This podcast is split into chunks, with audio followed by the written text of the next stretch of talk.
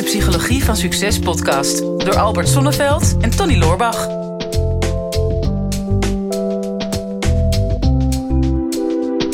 Tony, het is nu al een beetje een persoonlijke vraag, maar heb jij een plastic zak? Een plastic zak? ja. ja. Ja. Er schijnen nogal wat mensen met een plastic zak rond te lopen. Dus ik was een beetje benieuwd of jij er ook een hebt. Nee, maar dat komt ook. Um, ik, ik ben dus al uh, meer dan een jaar niet in de supermarkt geweest. ik bestel mijn boodschap altijd online. Ja. En als je ze bestelt, krijg ik geen plastic zakken meer. Nee. Dus nee, ik heb geen plastic zak. Nee. Oké. Nou, want dat schijnt een van de remedies te zijn voor mensen die uh, hyperventileren. Ja. Om uh, te veel uitgeademde koolzuurgas weer terug in te ademen in hun lichaam. En volgens mij is daar een vraag over vandaag, Tony. Ja, nou niet over plastic zakken. Oh, oké. Okay. maar uh, zoveel grappen die je dan Ja. niet kan maken. Nee. Ja, nee, dit Nee. komt straks misschien nog even. Ja.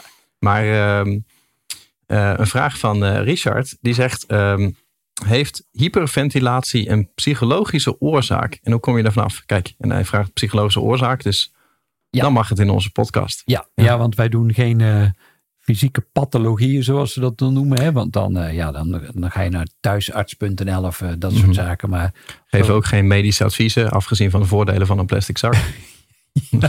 nou ja, dat kan, dat kan er nog net, denk ik. Hè? Mhm. Daar hoeven we ook geen disclaimers bij te maken.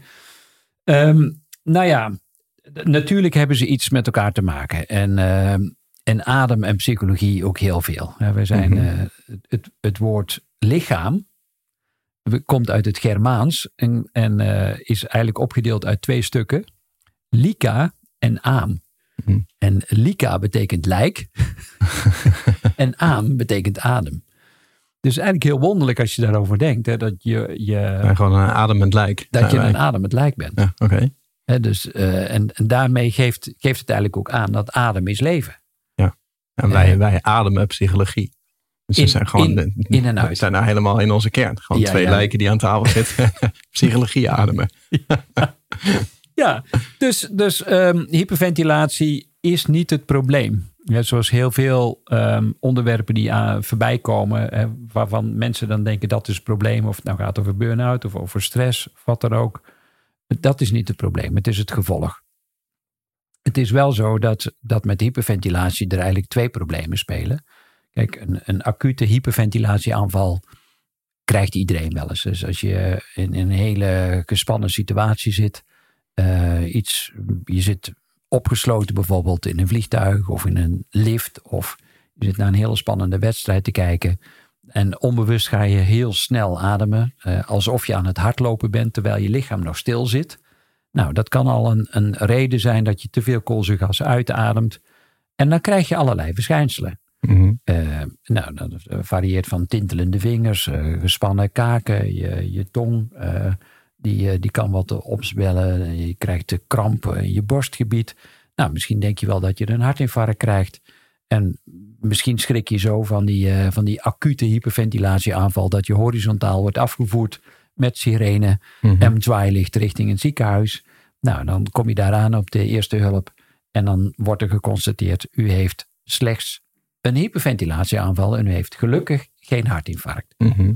Maar goed, zo'n ervaring kan jou eh, confronteren met de vergankelijkheid van het leven. Mhm. Met andere woorden, dat je denkt, shit, ik ga dood. En je ziet je hele leven aan je voorbij komen. Je, je ziet de kerkklok al eh, luiden en je denkt, oh jee, het is voorbij. Ik Mhm. had nog zoveel willen doen in mijn leven. Ik had nog zo graag succesvol willen zijn. En hier lig ik hyperventilerend. Ja. Dat weet je dan nog niet, maar je denkt, ik heb een hartinfarct. En eh, dit is het dan. Als ik mijn hele leven aan me voorbij zie komen, dat is gewoon een foto van mijn laptop aan een keukentafel. Ja. En, de- en dat, eh, ja, dat is het dan voor jou. Sommige mensen kunnen daar nog net iets meer kleur in aanbrengen. maar, Ja. maar goed. Ehm, ja, en dan zo'n gebeurtenis kan zoveel indruk eh, maken dat je ja, dat als een traumatische ervaring ervaart. En dan ga je misschien zelfs situaties vermijden. Hè? Als, als Mhm. zo'n hyperventilatieaanval in de auto plaatsvindt, dan zou je misschien niet meer met die auto de snelweg op durven. Of eh, als het in de supermarkt gebeurt, dan ga je die situatie misschien vermijden. en dan heb je in feite twee problemen. Want die hyperventilatieaanval die kreeg je niet voor niets. Er was al een te hoge basisspanning in je lijf. Nou, heel veel mensen hebben een te hoge basisspanning. En waar komt die nou vandaan? Nou, voor een deel komt die voort uit je karakter. Ehm, en dat betekent dat ja, mensen die ehm, ja, moeilijk hun grenzen aan kunnen geven, het lastig vinden om hulp te vragen, altijd maar klaarstaan voor de ander, de pleaser. Nou ja, zo heb je een aantal eigenschappen die er sowieso al voor zorgen dat je meer spanning hebt dan de onverschillige eikel die zegt, nou dan laat de mhm. hele wereld maar in elkaar storten, ik zorg beter voor mezelf. Mhm. ja, dus met die eigenschappen creëer je al meer spanning. In combinatie misschien met al emotionele indrukken die je niet echt verwerkt hebt. Uh, dat geeft ook al meer spanning. Hè, want het lijf wil nog die hypotheek aflossen van het lijf, maar uh, heeft het nog niet gedaan. In combinatie misschien met alledaagse stress uh, die je in je leven hebt. Hè, want mm nou, welkom, welkom in Nederland zou ik zeggen. En zeker nu in de coronatijd welkom op aarde. En dan heb je ook nog slepende omstandigheden. Misschien heb je mantelzorg voor je kinderen, uh, of mantelzorg voor je ouders bedoel ik, of uh, kinderen die aan de druk zijn, of uh, buren die naast jou een wietplantage zijn begonnen, of, of, een hondenkennel, weet ik veel wat. Nou, en, en alles bij elkaar, als je dat in, in grote mate hebt, dan kan het zijn dat je basisspanning veel te hoog wordt. Mm Onbewust ga je dan vaak al meer spierspanning creëren. Daardoor adem je wat oppervlakkiger. Tot die tijd is er eigenlijk nog niks aan de hand, denk je, totdat je klachten begint te krijgen. Nou, je kunt wel veertig verschillende soorten symptomen krijgen als je te lang gespannen bent. En een van die zaken is overademen. Vervolgens ga je die klachten bemerken. En dan is het cirkeltje pas echt op gang gekomen. Mhm. Want dan ga je je zorgen maken over die verschijnselen. Zie je wel, nu heb ik het alweer. Of stel je nou voor dat ik in die situatie ben en ik begin weer uh, klachten te krijgen. Ja, dan, dan heb ik geen leven meer. En dan ga je misschien die situatie vermijden. En dan ga je nog meer angst creëren. Want je denkt, ja, uh, hoe, hoe, moet ik verder leven als, ik, als mijn wereldje steeds kleiner wordt? Nou, en die angst die verhoogt dan weer de basisspanning. En dan zo zit je in een cirkel. Het is eigenlijk hyperventilatie een heel positief teken, omdat je weet dat je op spanning stond. Ja, dat is het, uh, het, het positieve alarmsignaal. Ja, ja, het is een super alarmsignaal. Mm maar wat ik al zei, het is een symptoom. Um, en dit symptoom, ja, dat, dat is een teken. Er gaat een lampje branden op jouw dashboard. En dat zegt van, joh, uh, je, je, zult letterlijk en vuurlijk stoom moeten afblazen. En je mhm. zult met behulp van je adem, zul je emotionele indrukken moeten uitdrukken. En um, dat is vaak toch voor de meeste mensen een hele lange weg om de confrontatie met de dingen die ze al hyperventilerend niet zijn aangegaan om die alsnog aan te pakken. Ja, het is grappig. Uh, wij zijn uh, um, begin vorig jaar, om het nieuwe jaar goed te beginnen, toen ging ik met mijn team uh, een ijsbrekersessie doen bij, bij Veri. Um, de Ice Queen. de Ice Queen, zeg maar. Ehm, ik weet trouwens niet of ze ze nog doet, maar anders is dit mooie reclame voor Veri.nl. Ja. En uh, dat was dan, uh, uh, zij is Wim Hof trainer, dus dan Wim Hof ademhaling sessie en daarna dan het ijsbad in. Hmm. En die, die sessie dit begon met gewoon nou een beetje uitleg en toen nou vervolgens ademhalen. Maar nog niet de sessie, maar gewoon dat je even gewoon even gaat ademhalen zoals dat je normaal ademhaalt. Hmm. En je, je hoeft alleen maar even te tellen hoe vaak jij in een minuut ademhaalt.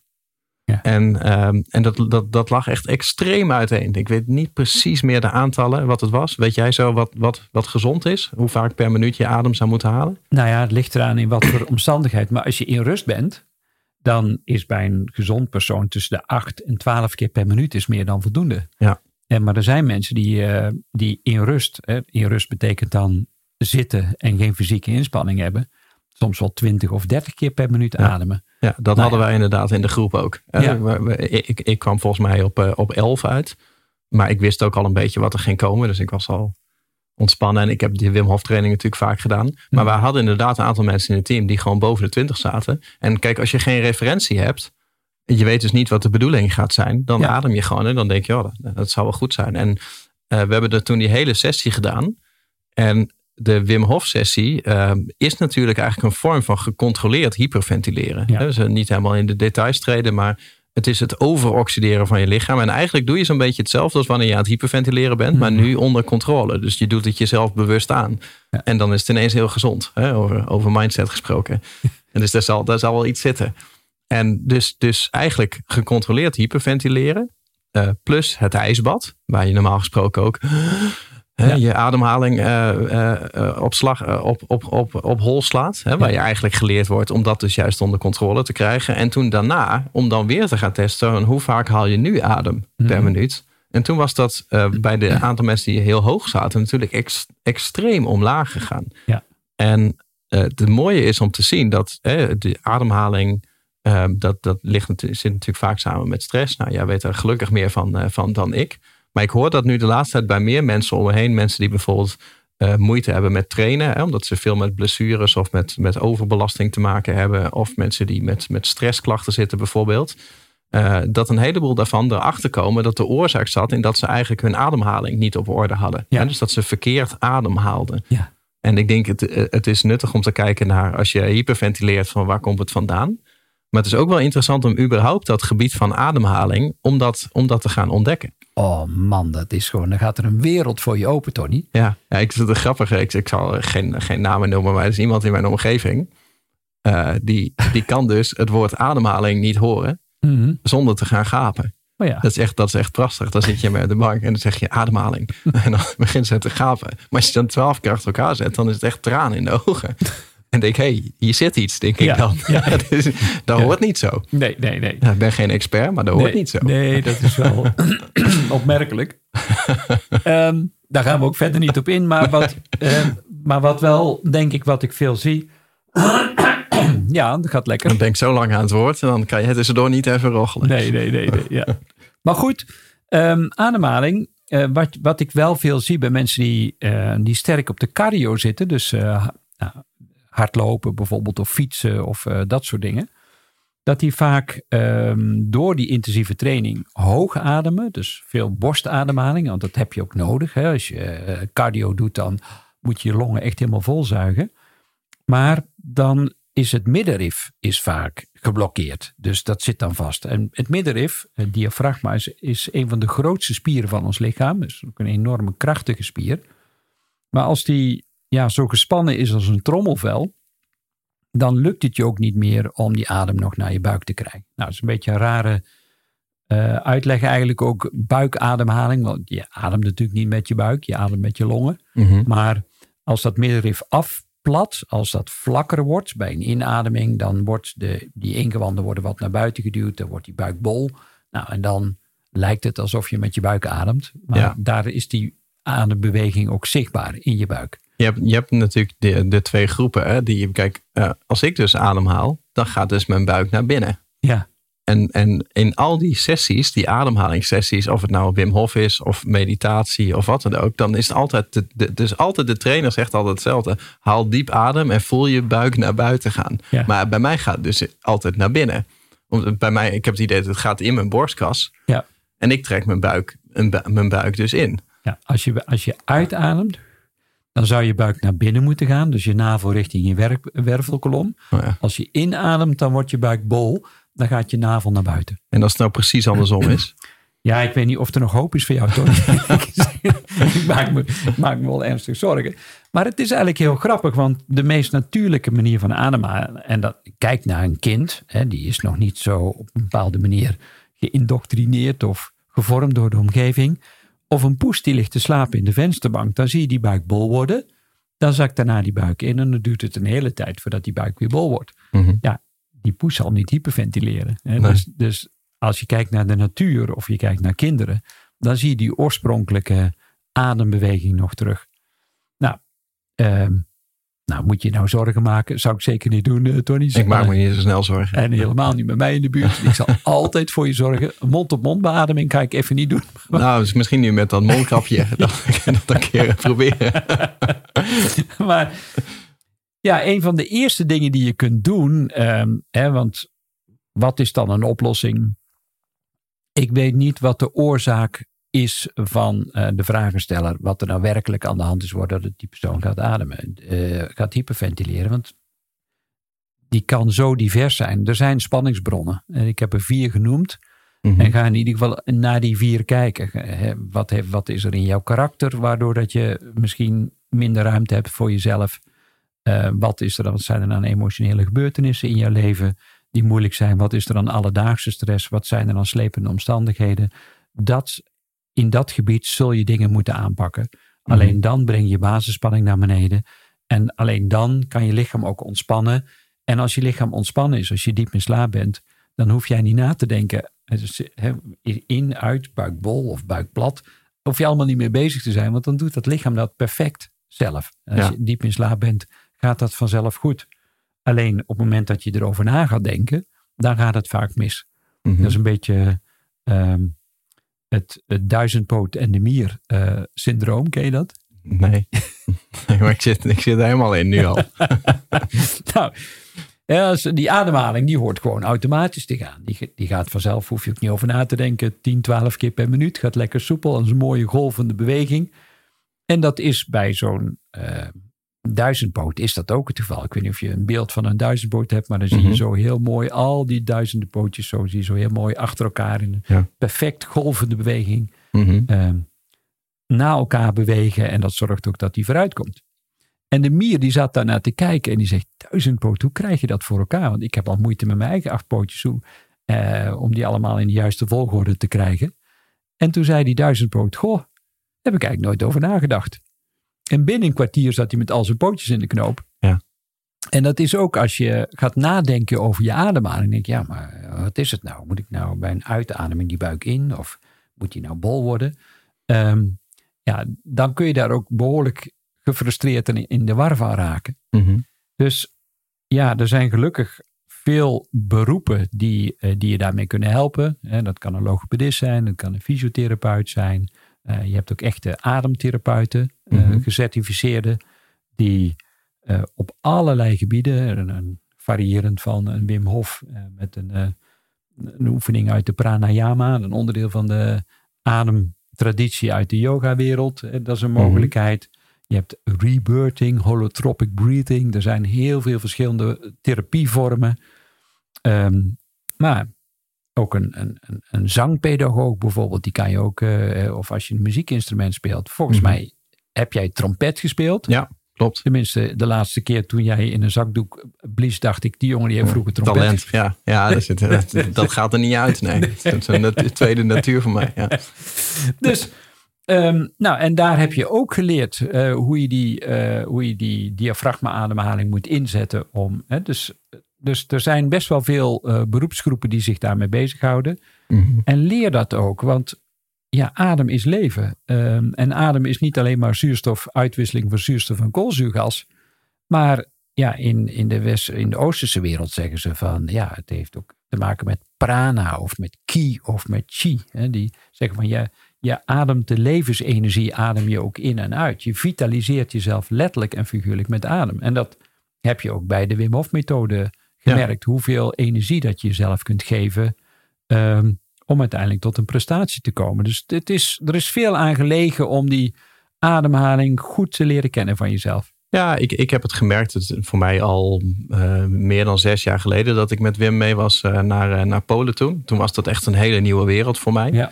En het is grappig, want dan ga je die Wim Hof ademhaling doen. En die gaat gecontroleerd hyperventileren. En op een gegeven moment dan word je dus, je ademt jezelf helemaal stoned natuurlijk. Hè? Ja. Um, high on your own supply noemen zij het. Maar dan heb je symptomen als hè, je, je, je vingers beginnen te tintelen. Je lippen beginnen een beetje te tintelen. Ja, um, ja je, uh, gewoon uh, heel veel symptomen die ook op het lijstje staan van hyperventilatie. Mm. Maar daar staan ze als probleem waarvan ja. je van schrikt. En in de Wim Hof zie je het als een soort van drugseffect van, oh man, mijn handen tintelen zo lekker. Ik, ben helemaal, ik lig er helemaal vanaf. Terwijl als je aan het hyperventileren bent, je doet hetzelfde. Dan denk je, oeh, ik ben in paniek. Mijn handen tintelen en ik lig er helemaal vanaf. Hmm. En da dat vond ik al zo'n zo'n interessant contrast van, je doet dus hetzelfde. Maar omdat het anders geframed is, ben je in het ene geval bel je de dokter. En de andere ben je als een, als een kind zo blij. Ben je intens gelukkig. En, het, en het maakt je heel bewust van uh, van hoe je ademt. En um, op de een of andere manier, ja, ik kan niet echt onder woorden brengen, maar gewoon hoe die lichaam zich manifesteert in je, uh, hoe je die adem zich manifesteert in je lichaam en hoe je daar controle op hebt. En ik merk nu nog steeds wel dat um, soms moeten wij bijvoorbeeld even een paar video's schieten, een advertentietje of een, een videootje op een, op een bedankpagina. Als iemand een product heeft gekocht, dan moet ik even kort voor de camera staan. en even iets vertellen. En ik merk de laatste tijd ineens weer dat ik daar zit te klooien met mijn ademhaling. Iets wat ik heel lang niet heb gehad. Dus dan, dan begin ik te praten en dan op een gegeven moment is mijn adem gewoon op. Eh, of, of ik begin al en dan, en dan voel ik het gewoon hier. Dan zit mijn ademhaling hier. En ehm, natuurlijk is het dan niet prettig spreken. Hè? Ik ben onrustig. Maar als je dat dan vervolgens terugziet, dan zijn de woorden die je uitspreekt, die komen ook niet echt binnen als luisteraar. Als iemand vanuit deze ademhaling in, dat zit te blaten, zeg maar, dan word je heel onrustig van.